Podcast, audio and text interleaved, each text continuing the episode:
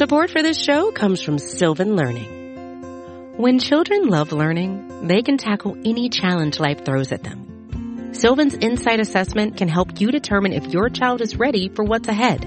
It can also identify gaps in learning and point out areas that could be of concern for your child so they can tackle what's to come.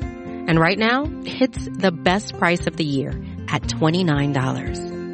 Go to sylvan29.com to learn more and get your child's assessment for only $29. That's S-Y-L-V-A-N 29.com. There are many different paths you can take, but there's only one road to Atlanta. Drive deep out to left field. He clubbed it. Brady twisting and turning, looking up and giving up. It's a home run for Dansby Swanson. Flair out towards shallow right. That's big trouble. Albies going back. He dives and he makes the catch. What a play, Ozzie Albies. Swanson is headed for three. He'll try for an inside the Parker. Relay throw comes toward the plate. He'll score standing, and it's his second inside the park home run of the season. This is your weekly podcast dedicated to the Atlanta Braves farm system. Follow the show on Twitter at road the number two Atlanta. Now hit the road with your hosts Eric Cole, Gaurav Vidak, and Garrett Spain.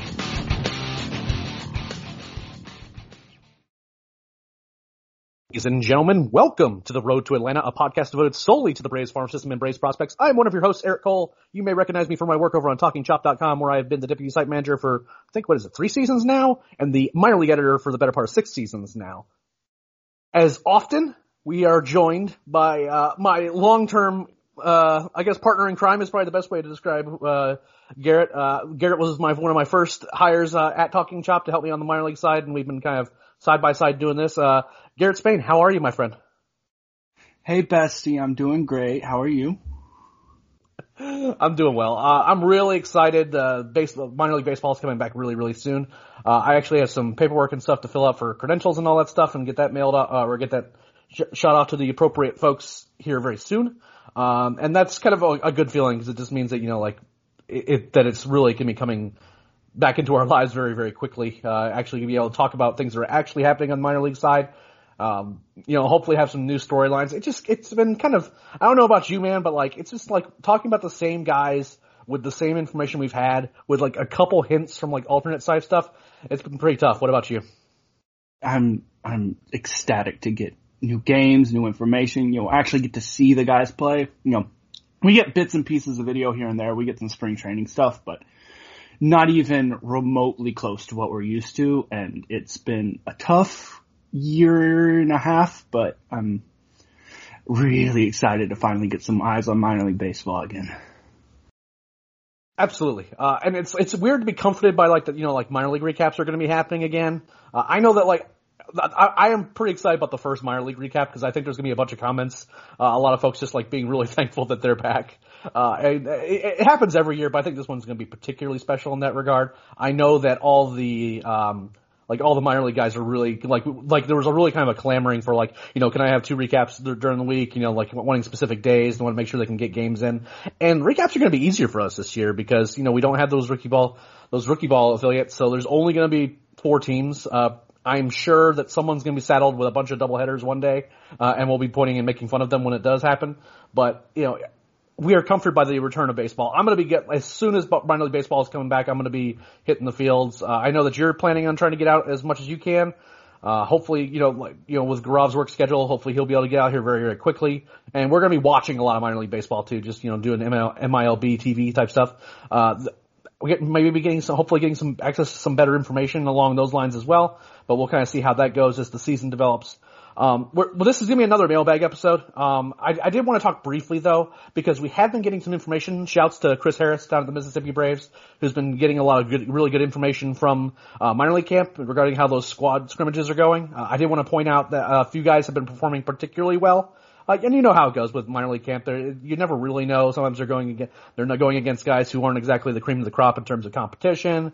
Uh, and you know, it'll be like, you know, AAA guys going against high A guys and vice versa, things like that. So, you know, but I will, I do want to point out that we have gotten good information that, uh, Bryce Elder has been performing really well down there.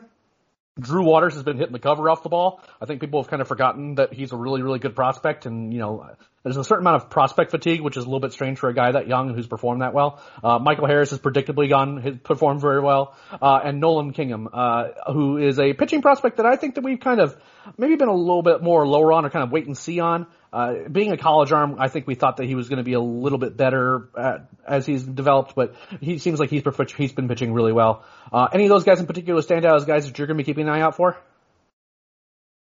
Garrett. Yeah. So Elder, when we, you know what I did. I know you know exactly. Yeah, yeah. You start. Did. Yeah, you start. You started talking without hitting unmute, unmute button. I know exactly what you did. Anyways, what I was saying before I uh, unmuted myself was I'm really I was really excited about Bryce Elder when we drafted him. I think he's a good all around pitcher, a guy that can move fast. I really like what we had in him, so I'm excited to see where he comes out at and how quickly he can get through the system. Um, obviously Waters and Harris are big guys, and Kingham. I mean, I Kingham is a guy who's performed decently well, but he's never like he doesn't do anything that wows you, but he doesn't do anything that's bad either. So, I mean, there's definitely a lot to like with him, but definitely the guy, I mean, of those four, the guy that we haven't talked a ton about that I want to watch is Elder because I've, we didn't get a ton of him his last year at Texas and now we're not getting a ton of him and we haven't had him at all professionally. So it's going to be really our first time seeing him and I really want to see what he has to offer. Yeah, that, that draft class in particular, I'm just really intrigued by. Um, you know, Kingham is kind of one of those like pitchability guys. Uh, he'll have starts where he's like really, really good, and then starts where like, you know, he's not hitting his spots exactly, and then he gets kind of lit up. So I'm kind of curious if like there's been some changes there, but like none of his pitches really stand out for me uh, in any of the times that I've seen him. But um, Elder's definitely a guy with that slider. That's that's that's a guy that I'm definitely watching. Obviously, Drew Waters and Michael Harris. I mean, those guys we're been watching close anyway. They're you know top level prospects, so I want to make sure that we're keeping an eye on them. You know, regardless, because those are guys that could be impacting the major league club uh, in a big way. But overall, you know, like those the, two pitchers I think are the ones that have been kind of standing out as like ones that I'm particularly interested in. Um, but we did want to mention those notes that we we have been hearing, um, and you know we'll be kind of sharing more information as we get it. But we are now going to get to the mailbag portion of the episode. And the first question we got here is what player in the low levels of the minor league system has the best chance to be an everyday major league player? Garrett, who is it? Uh, is it is it cheap to say Shea Langeliers considering he last played at A ball? Is that a cheap answer? I mean, uh, it, it, feels a little bit. It feels a little bit like true. a cheap answer. I mean, it's te- technically true. So here's the here's the problem with this question, right? Because the answer is Michael Harris, right? Yeah, like, right. Obviously. Like, like, like the, the answer is at high A. I mean, like, who else are we even having a conversation about? I don't think that Shea's going to start in the low minors. We're talking about low A to high A. Oh, no. Like double A, double A enough. Like, I just don't consider that to be the low minors. I mean, like, if you consider everything below triple A low minors, I mean, I guess you can kind of get in some weird, some weird discussions. But I'm pretty sure the answer is Michael Harris. But uh, there's definitely some, there's I mean, definitely some other guys other than Harris that are interesting.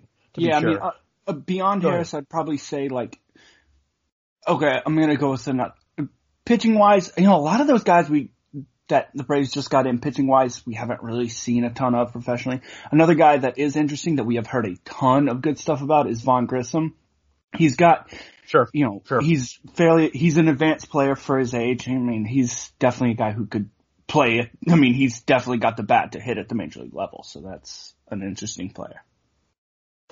Yeah, uh, not sure if he's. I mean, it, it's not a situation where I think he sticks at short. I think he might be a third baseman, and then the kind of, I mean, like profile wise, you wonder if like he's going to have power. Uh, and again, not a guy that we've had a, a really good look at since uh, since he was drafted. So again, a guy that we're watching.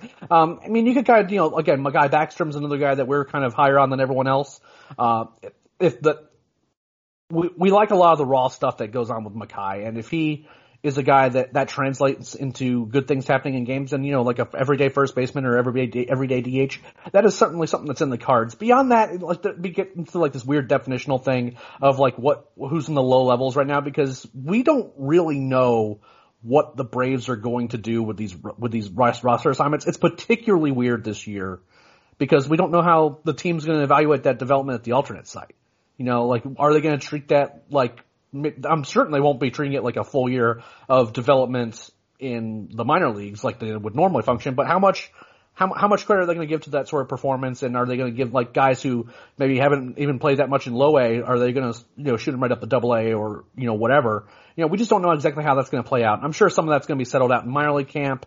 Um, I'm certain that you know the guys who weren't at the alternate site and were having to do work on their own, they might be moved a little bit more slowly. But you know, it, beyond that, I mean, the short version of, of the answer is that the answer probably for us is Michael Harris because he's the highest ranked guy in the in the low minors that we have on our prospect list, and you know he might end up being one of, if not the top prospects in the whole Brave system by the end of the season, depending on how things shake out. You know, you have to still kind of play and see how he does, but you know that that's that's that's kind of the easy cheap answer. But there are a lot of really interesting guys in the low minors, uh, particularly you know like you know on the pitching side when you have like guys like Tyler Owens and you know a lot of these this draft class from the 2020 draft, things like that. You know like where those guys start out, you could probably twist my arm and say that those are are those guys could be in that conversation too. Uh, next question is. Uh, Victor Vodnik really impressed me in spring training. Great delivery, great stuff. Seemed to have real feel for pitching. Any chance he gets the call for to Atlanta this year, considering our right-handed reliever depth. I have some issues with uh, calling what he has a great delivery, uh, and I'm you know feel for pitching too. I think he tends to be a little bit more wild, but he definitely has great stuff. I, I, I will agree there. I do see some effort in that delivery, which is why he's a reliever in the first place. But uh, Garrett, what do you think? Do you think there's a chance he makes it to Atlanta this year? I don't think that there's any particular chance. I mean, he has really one full minor league season as a high school guy. I mean, if he comes out and really like just completely blows it away in the minor leagues, it's possible, but I really don't think. I think if he does that well, they're gonna try. They would try to see if they could get him to start before they would immediately promote him to the major leagues. I think they, you know, looking for right-handed reliever depth, they're probably gonna just go after trades more than they're gonna try to. I think he'd be more likely to be traded for a right-handed reliever than he would be to be the right-handed reliever. I don't know if I disagree with that last part actually. Like that would make a ton of sense. He's definitely a guy that would be an interesting trade piece. But uh, I actually think there is a chance. Um, just because if you really start torching things up as a reliever, you can move really quickly. Uh, and he's, he's the guy that has the stuff to do that. I'm just not sure that's going to happen. Um, I think that the, the, the switch to reliever is one that's happened uh, which you know, like you know in terms of overall prospect rankings and stuff like that, you know that definitely affects his overall value. Like you know, I really was hoping the that he could stick as a starter because guys who can throw that hard and who can also start are rare commodities. But you know, as relievers, I mean, I think it's entirely possible. Uh, I think what's the the issue is uh, is there going to be a really a force need when you have Chris Martin coming back? And theoretically, if you believe the reporting around Touki's injury, you know, he's a guy who pitched really well this spring. And the injury that he had wasn't something that the Braves were super concerned about as a long term thing. Uh, and if he's a guy that returns too, then all of a sudden you got you you kind of have a little bit more. You have some righties that you like in that bullpen a little bit more, and you know there's some other guys that maybe the higher levels that are more likely to kind of get that shot.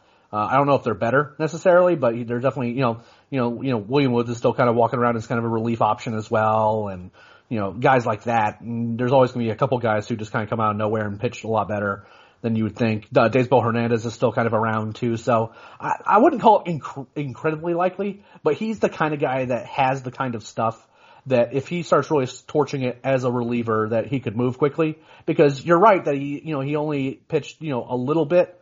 Uh, hasn't really pitched a ton, but for relievers, I think that matters less uh, than like giving like guys like reps as like starters and things like that. Um, the next question is, after Wilson, Wright, and Ynoa, which young guy is next in line if needed this season, and who is most ready to contribute as a starter today? Uh, and he mentioned specifically Tucker Davidson, Touki if healthy, Muller, and JDLC. Uh, I'm gonna go ahead and say that Touki's not gonna be a starter. Uh, I think he's just a reliever at this point. Uh, Garrett, who's, who's your guy there?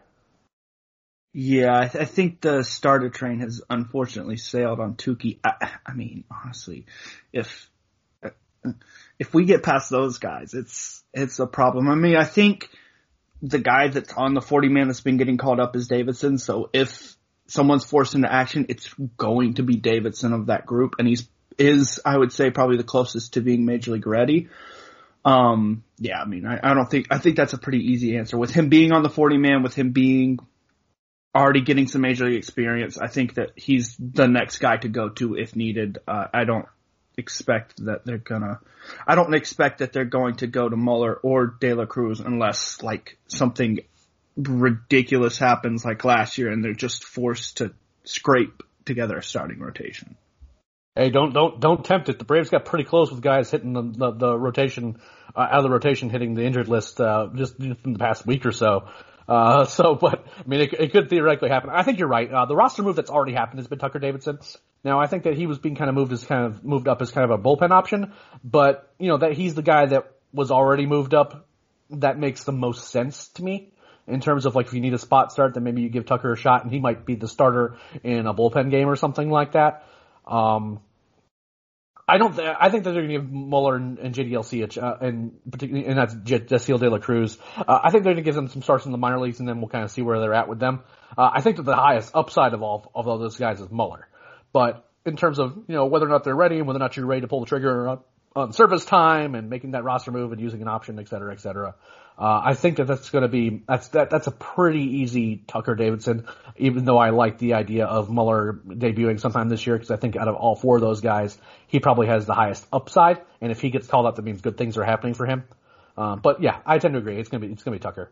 Uh, the next one is what should we expect to see out of the 2020 draft guys? Do all three pitchers start out in rotations? Do you see Franklin as a center fielder or left fielder long term? Garrett, you're up. Um, I have no idea what we're going to see out of them.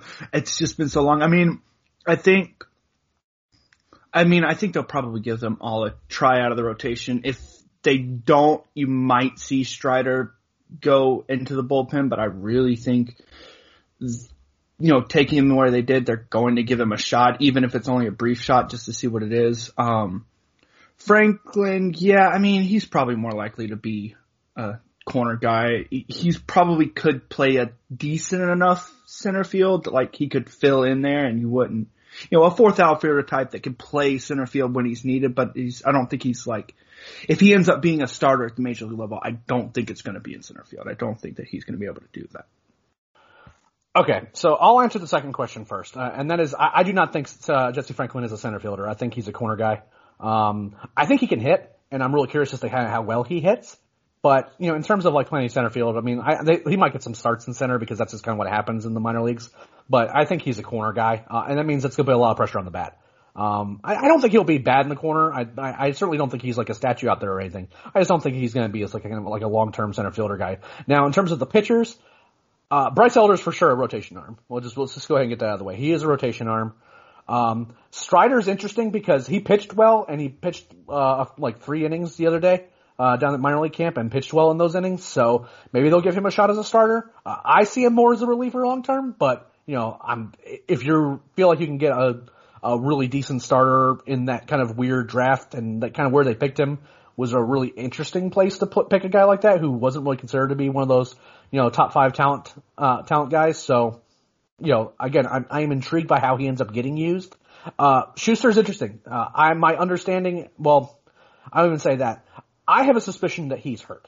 Um, and like, I'm not necessarily like reporting anything, but you hear enough about how much work he was getting at the alternate site, you know, how much work he's been getting in spring and, you know, things like that. And I wonder if he's actually going to start the year either on the injured list or he's not going to be pitching. And th- he's obviously the highest upside of all those guys. Um, and I, and I still like him a lot, but I think that it, I would not be shocked. I'll say that, that if the 2020, 2021 season starts, and we go through the first two weeks and we have not seen Jared Shuster pitch. Now, beyond that, like, I, what's the severity level and what's, what, what's the issue? I, I honestly couldn't tell you.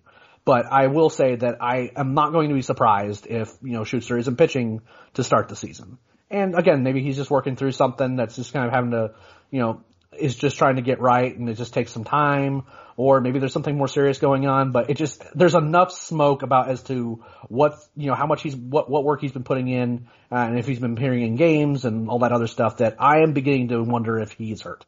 And if that's the case, then, you know, what the, the nature of that, nature of that injury will dictate a lot of kind of what he will be long term. And, you know, again, if it's just something, something small that he's having to just kind of work through, or, yeah, then, you know, so be it. You know, like it'll, there's a wide range of injuries that could take, keep a guy from working for a long time, but not all of them necessarily impact their viability as a pitcher long term. So uh, he's kind of a guy I'm looking. I want to see what happens, you know, in terms of like where he's assigned, you know, if he's on the injured list, and if we see him pitch in the first two weeks. If we see him pitch in the first two weeks, great.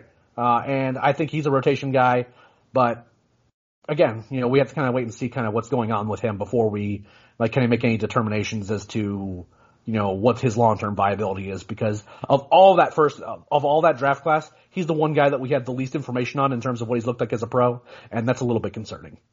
So we're going to answer some more questions from you guys here in just a little bit, but before we do that, we're going to take a break to listen to a word from our sponsors. Support for this show comes from Sylvan Learning. As a parent, you want your child to have every opportunity, but giving them the tools they need to tackle every challenge, that takes a team. Now more than ever, educational support tailored exactly to what your child needs can make all the difference. That's why parents have trusted Sylvan Learning for 45 years as the ultimate teammate in their child's educational journey, instilling in them a love for learning and a passion for reaching the next level. And Sylvan's Insight Assessment can identify gaps in learning and areas that could be of concern for your child. It's a 360 degree view into your child's learning that you can't find anywhere else and helps ensure that your child didn't miss something in school that might put them at a disadvantage in the future. And right now, it's the best price of the year at $29. Go to sylvan29.com to learn more and get your child's assessment for only $29. That's S-Y-L-V-A-N 29.com.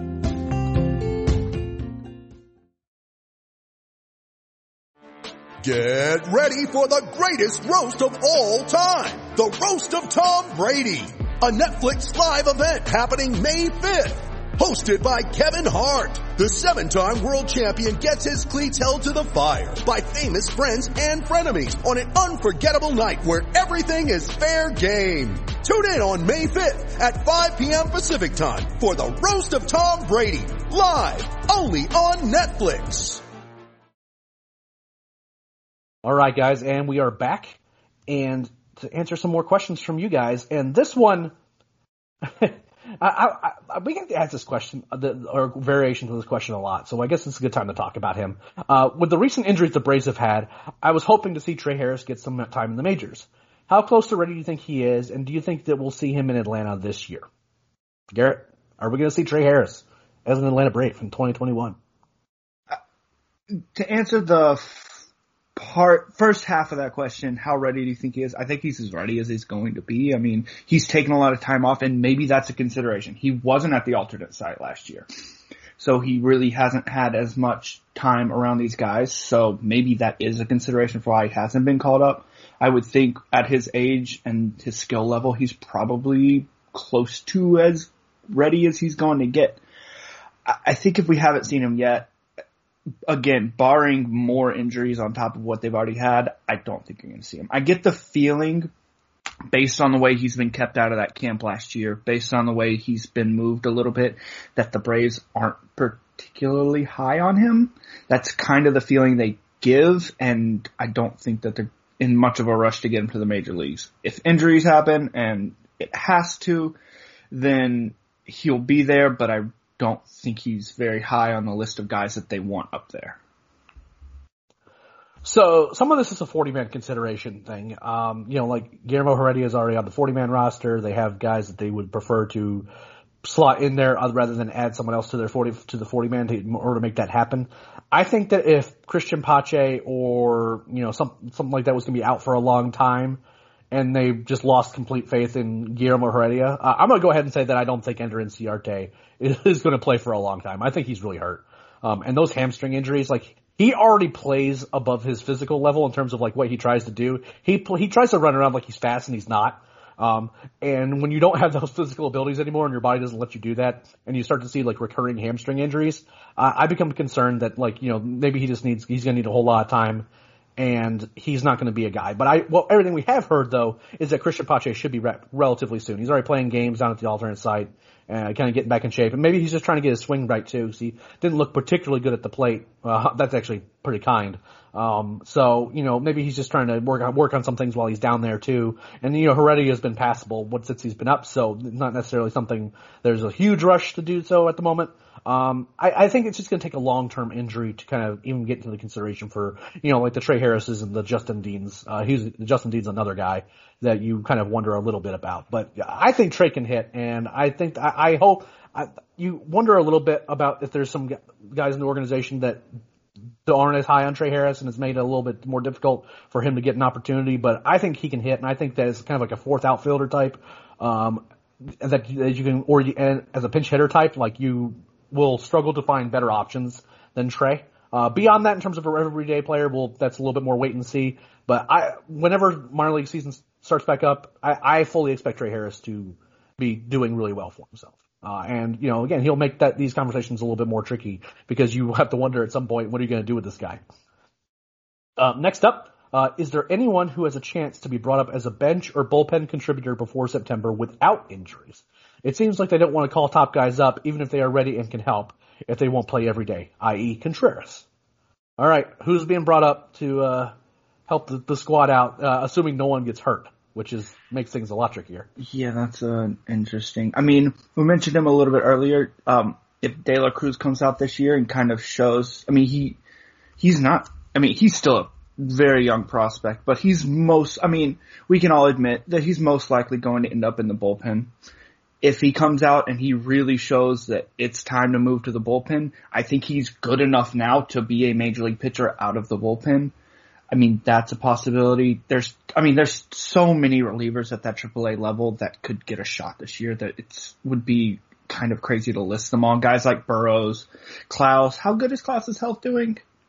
I haven't heard. I haven't. Uh, he's, he, I mean, he's he's he's he's still rehabbing from that shoulder injury. Okay. So I mean, okay, so, but yeah. uh, you know, in terms of, you know, I mean, Kasey Kalich's another guy too. Yeah, kind of, yeah, yeah. Who's so? Uh, I mean, who's, there's so many, injury, so so many relievers. I mean, I think that more, I don't really think that there's going to be a whole lot of bench pieces called up. If they were going to get called up, they already would have with the amount of injuries that were going on. I think that most likely it would end up being a reliever like, um, Kalich or, um, is it Kalich or Kalich? Kalich? It is Kalich? I've heard both, and I, I just call him, and I and I've just called him Kasey, so it's a little okay. bit tricky, right? Uh, like yeah. like I'm, I'm, I actually never like okay Kasey, pronounce your last name for me. Uh, I probably should. Uh, in fact, I'm sure I'll get some. Uh, assuming he's listened to this thing, I'm sure he'll. I'll I'll get a text. I'll get a text soon, but I think it's Kalich. But I'm, I'm yeah, but, you like, know. I, I like him a lot, and he can move fast. He's definitely a guy I didn't even think about just then, but yeah, he's a guy that I do like a lot as a reliever. I could see him getting some time in the major leagues for sure this year. Yeah, the, the the interview I did with him, yeah, I don't know if you had a chance to read it, but talking to him about it uh, over the past year, I haven't been able to talk about it a whole lot until he was kind of ready to talk about it. But when he was pitching in college, he was pitching with a broken wrist, like full stop. Like actual broken wrist was still thrown in the 90s. Um, so, you know, I'm pretty interested to see, I mean, you know, coming back from the injury that he had, he had a lot of, because it was broken for so long, you know, there's a lot of kind of rebuilding type stuff that had to happen. So I'm kind of curious how long it takes for him to get that flexibility back and be throwing off a mound and doing well. But overall, I'm excited. I'm excited to see Kalich too. Now, in terms of like, I think you're right that the, the bullpen is the most likely place. And the the bench spots are going to be like kind of those veteran guys. I think that's just what they want in those spots. You know, like when in doubt, you know this guy can you know come in and you know he won't be awesome, but he won't hurt himself. Um, and you know the bullpen contributors, those are going to be the the guys that you were kind of mentioning, kind of at that AAA level that could come up and help.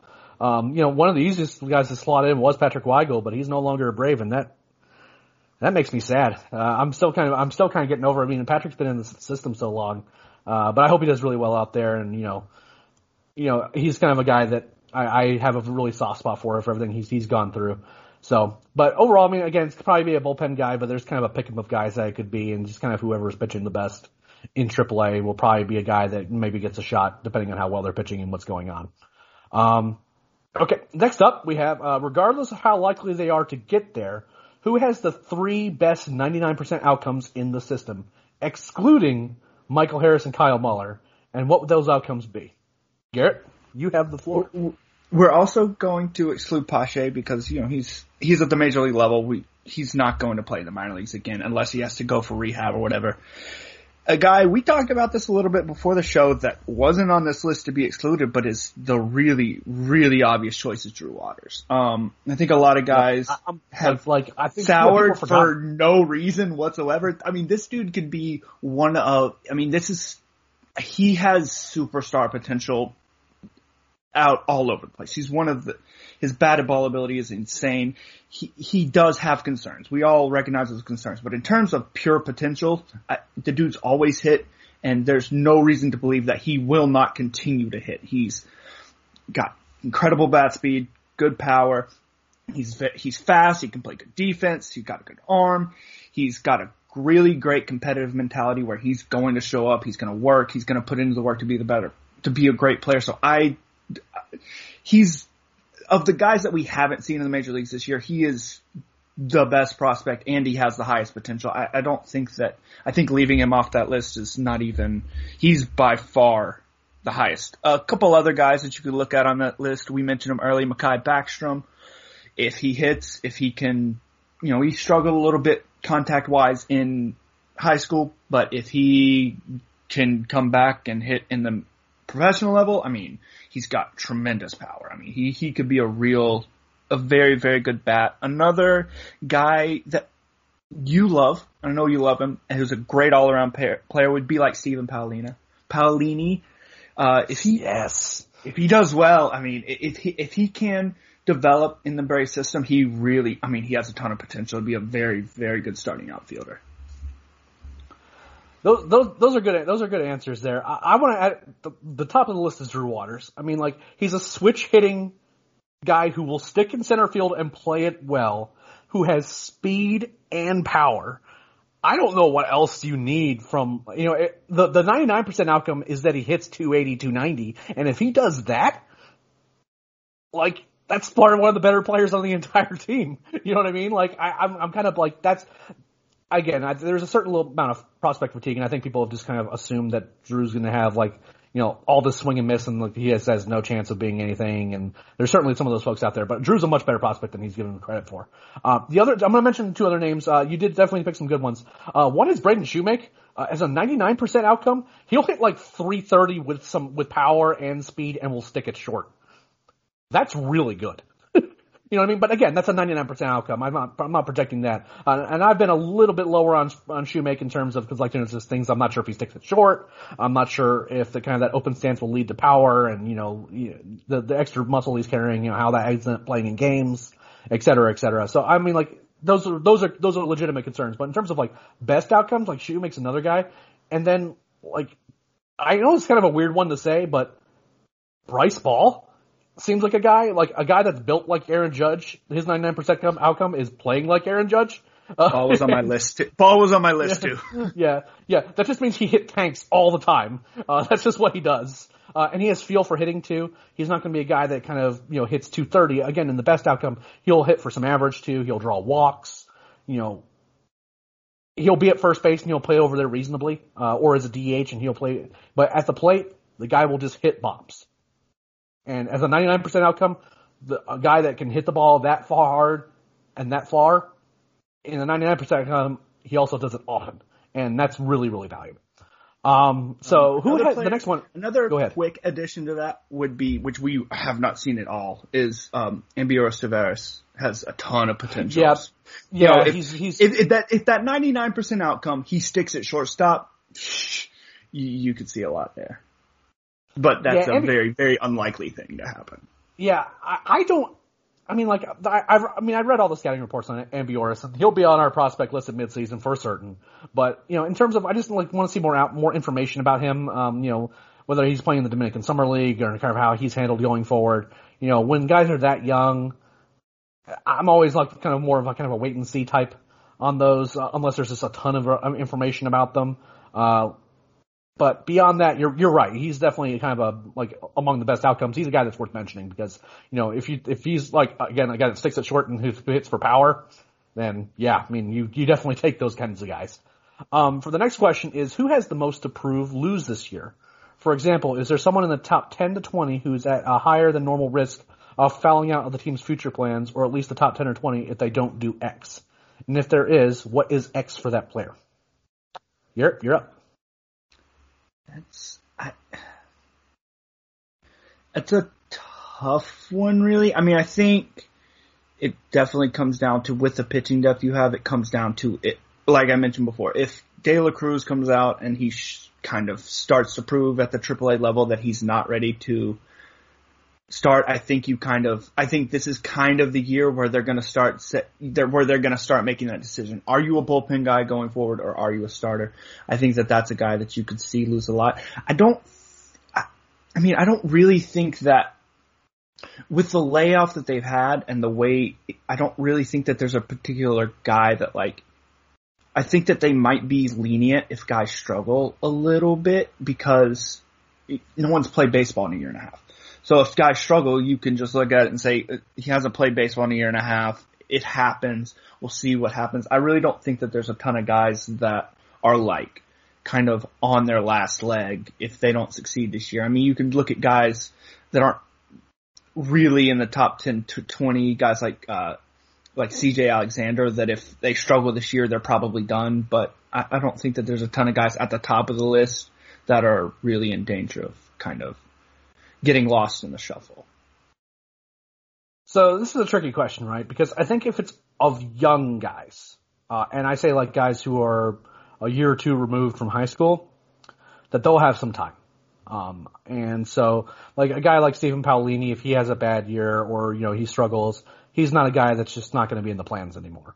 So you're looking for guys who are older and who have a lot of real questions about them. Uh, the high, if I'm looking at the list and I'm looking at the highest ranked guy that could just completely fall off, it might be Tucker Davidson because if he has a bad year, or if you know, you know what I mean, like he's kind of a guy that you know there's some real questions to whether or not he can stick as a starter, and if he ends up not sticking as a starter and then ends up struggling as a reliever. Uh, you wonder about his future long term because there's definitely a lot of guys in that kind of conversation for a starter that he's, I mean, again, he might fall uh, he might fall fall a ways. How that fall happens would ultimately determine whether or not they like his future plans. Uh, he, if he's a future plans guy or anything like that. Uh, another guy uh, who's uh, a little bit uh, quote unquote older is Justin Dean.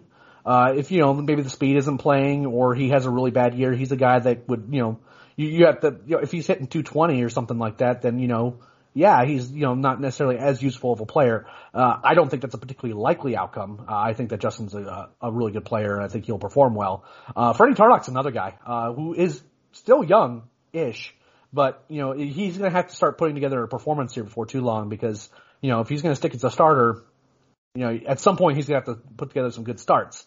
Now, again, he's a guy that I really want to watch closely because I think that he might be better served just to be turned into a reliever so he can just let that stuff rip. But he's a guy, uh, I, I am, I am hopeful that this list that we just made is the last list that Thomas Burrows appears on because he's been around for a long time. Uh, and I, you know, I just, at some point I just don't think that he's going to get an opportunity to land on. Um, and it, if he they keep calling up other guys to make relief spots and they're not putting Thomas Burrows in there, then I think that it's probably just time to just to, you know except the fact that he's just kind of a minor league guy uh, without much of a future in the organization. That's just kind of my general top line thoughts there. But uh, you know, again, we are very fluid with all of our rankings. If a guy just decides he can't hit, or if a guy decides he can hit, we have no problems. You know, or you know, vice versa, you know, pitch or whatever doesn't really matter. You know, we, we will adjust according to what our eyes are telling us and the information we get. You know, we, we want to take track record into effect, but, you know, if a guy jumps up to double A and all of a sudden he can't hit at all, or he gets shelled or things like that, I mean, that does tell us something. Uh, how much of that tells us is ultimately determined by what we're seeing in terms of the reasons for things happening. Um, so next question, uh, we only got a couple more, uh, which is, do you guys think that the Braves will continue to covet older rising college players in the early rounds of this year's draft? And do you like AA's the approach AA's group has taken into the draft overall? We have thoughts on this. Garrett, I'll let you go first. For the first question, for the first part of this question, okay, let's just start with the second part of the question because I think it's going to be the easiest to answer. I, I will, I think that their approach has some positives and negatives. They've done great later in drafts. They've gotten a ton of good players after, you know, the third, fourth, fifth round that have potential to to perform at the major league level. Where they've missed, I don't think that they've gotten what I would consider high end talent in the first round. And now when you're going 24, 25, it can be kind of hard sometimes to get that high end talent, but you know, they're trying to get guys that can get to the major. It feels like they're trying to get guys that can get to the major leagues and contribute. It's fine. They're getting some depth later in the later rounds that are working, and I think that the way they did it two years ago you know, last year was weird, obviously, but the way they did it two years ago, I think that they had a lot of success, and I don't have an issue with it. I think that that was a good draft. Now, do I think that they will do that this year? I think that they will try. I just, I don't know who they could possibly pick. The college, there's some guy, I mean, there's the good college players at the top of the draft, but after the top of the draft, I mean, there's really no one in that 25 to 40ish range that is all that good when you're talking about college players. I don't think that they're going to have, unless they want to, you know, take a chance on a high end talent like a Jaden Hill that happens to fall down because of injury.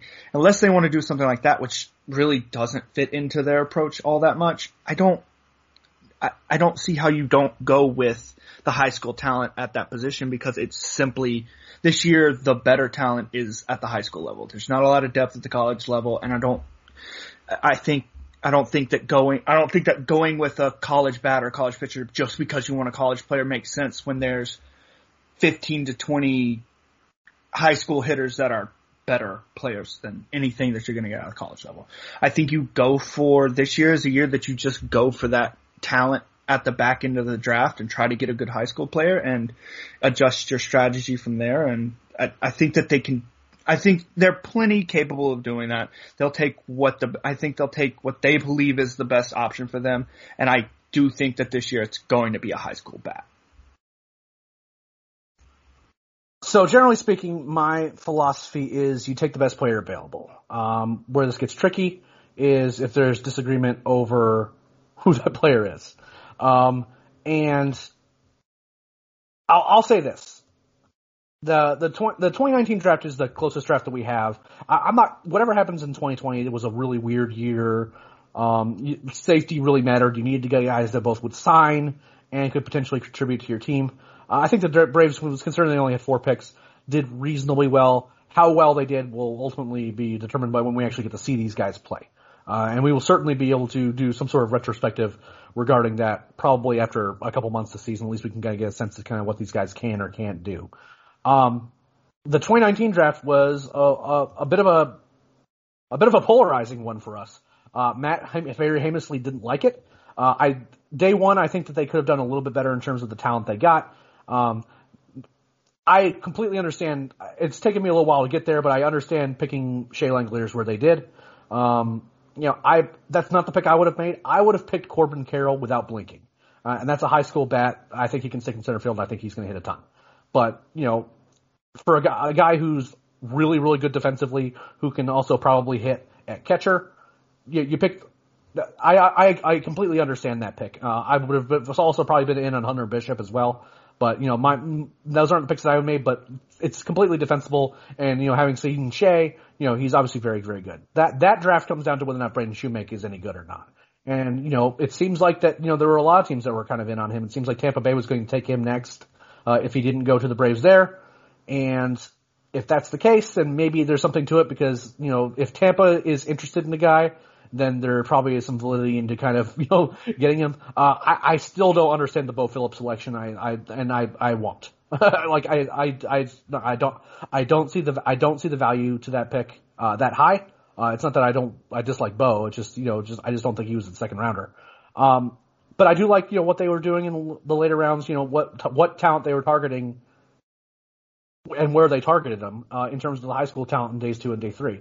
Uh, I think that that part will continue uh, is that they'll be, I think that they're going to be pretty good to very good regarding picking the talent that they want to get in day, on day two, day three. How that shakes out when there's uh, less rounds to work with, you're not doing the full 40 anymore.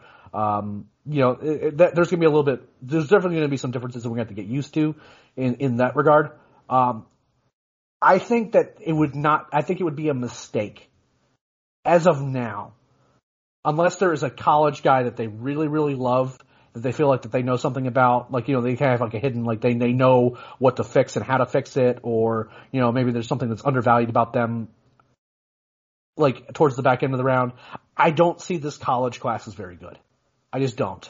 Um, the particularly on the college pitching side, the, the top of the draft. I mean, look, the top of the draft with you know two prep shortstops and Lawlar, um, and uh, God, I forgot the other kid's name, but also with Leiter and Rocker both out of Vanderbilt, the, the two college righties who are like destroying everybody.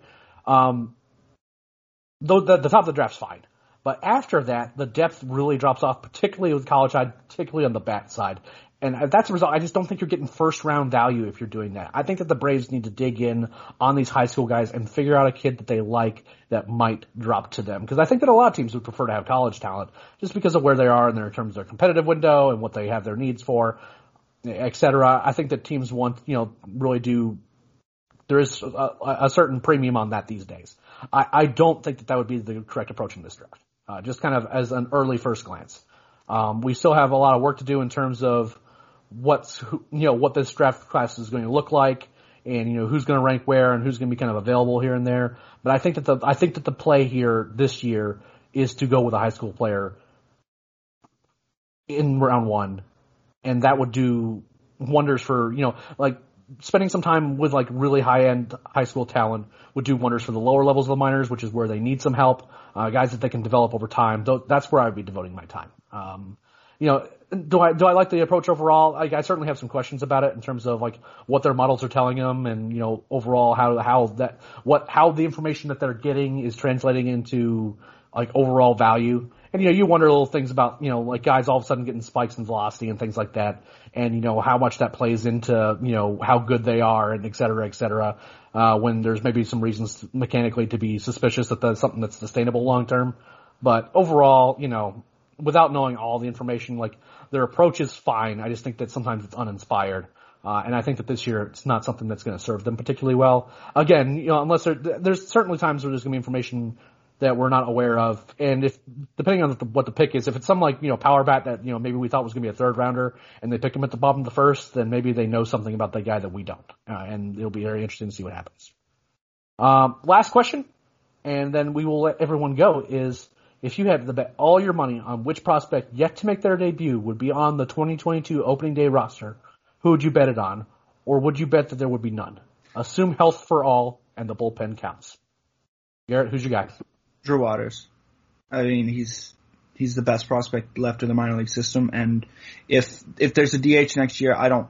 I mean, they might hold him back for two weeks, but you might as well put him at the major league level. I mean, he's he's good enough to play at the major league. He'll be good enough to play at the major league level next year. I think he's the guy. See that that's that's kind of the interesting wrinkle, right? Is it says opening day. You know what I mean? uh, I think that that's I think that's the correct answer. I think uh, is that you know assuming that there's going to be a DH and assuming we're going to have a season uh, because we are kind of operating on the assumption that Major League Baseball and the Players Union can agree to something like a, a baseball season when they couldn't even agree that the universal DH was something that was in the best interest of everyone um, this uh, this year.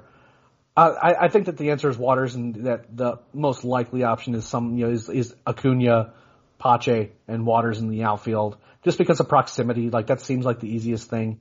Uh, there's no like hot shot like relief prospect that I think is a lock for like the 2022 roster. Uh, that would make their debut on the opening day. You know, like if, if, if I think that there's some guy that's rocketing up this year as a reliever, then he would make his debut this year as a reliever because they have some needs there. Um, and then in terms of beyond that, I, I, I like the idea of that being Waters. I, I think that that's something that he again would, that makes the most sense to me. Uh, there's a lot of other permutations. I could see a world where you know Waters struggles a little bit, and then all of a sudden Michael Harris makes things really difficult, uh, like you know kind of like a, a, really quick ascension or something like that. But you know, is that a, really a fair thing to expect out of the guy? Probably not. Um, and you know, beyond that, you know, I know it sounds kind of weird, but you know, we don't know if Freddie Freeman's going to be a Brave next year, and that's going to that would change something pretty quickly. Uh, I I say that we don't know. I think it's likely, but overall, definitely something that to kind of keep an eye on because that 2022 season, there's a lot of uncertainty around it for on a, on a multitude of levels, and you know, if I'm having to bet, Drew Waters is the guy, but there's definitely some other places where you wonder you know, is Braden Shewmake a guy that you want to start thinking about playing, you know, short or third or whatever? You know what I mean? These these are all guys that we have to kind of think about, you know, especially if he's hitting really well. Um, catcher is another position. Uh, you know, Contreras has already made his debut, so you know, is Shea Langeliers going to be the on the opening day roster for 2022 as the catcher? I'm not so sure. Uh, I think that Contreras is going to be kind of a guy that's already on the 40 man roster, and if that's the case, then where are you going to put Shea? Are you going to be? Is he going to be your backup?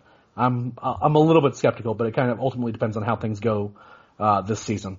Well, that's all we've got uh, for the mailbag. A lot of really good questions this week. Really appreciate you guys taking the time to put a lot of thoughtful questions. We got a lot of questions. Uh, I, am I'm, and I'm struggling for names, but but one one listener in particular answered a whole asked a whole bunch of questions, and we appreciate that because it kind of gives us a lot of different things to talk talk about. Um, really appreciate you guys listening to the when, it, when we do the podcast here at Road to Atlanta, as well as the Talking Chop podcast. Make sure you're telling your friends to subscribe to the Talking Chop podcast feed on whatever podcast purveyor they prefer to use. Uh, not only do you get this podcast where we're talking about the minor leaguers, but you also get to hear the Talking Chop podcast, which is our flagship uh, podcast hosted by the great Brad Rowland. You also do hear myself on that podcast fairly regularly um, as well as Scott Coleman and you know various guests as we as we as we can get folks to come on. Really appreciate it. Garrett, is there anything else you want to share with folks before we let them go? Nothing at all. Just uh, don't sleep on Drew Waters. Definitely don't sleep on Drew Waters. Uh, we're gonna be it's gonna be get, coming up on us that we're gonna be starting to really kind of crank out some minor league content for you guys.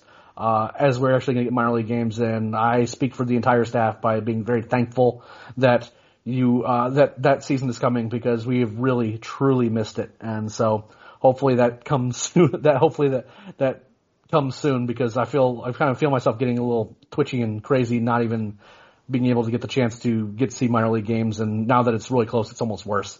Uh, again, thanks again to all of you for listening and supporting the podcast and supporting the site. Uh, it's meant the world to us as to see the site grow over the last few years. Um, it's done it's been remarkable, frankly. And you know, we're finally getting back through that stretch of it being really, really rough uh, to actually kind of get back to a little bit of normalcy. So please be safe out there. Um, try not to do your best to not get sick. Make sure you're wearing your masks, and if you can, please get vaccinated. Uh, I am a walking testament to the fact that I feel so much better, and it's just it's a it's a really big relief. Um, and I certainly didn't have any issues uh, beyond the, uh, being super super tired for about 36 hours. Uh, after that, uh, I'm you know feeling great, doing great. I'm happy to answer any questions about that as well. Uh, so thanks again, everybody, and until next time, we'll see you on the road.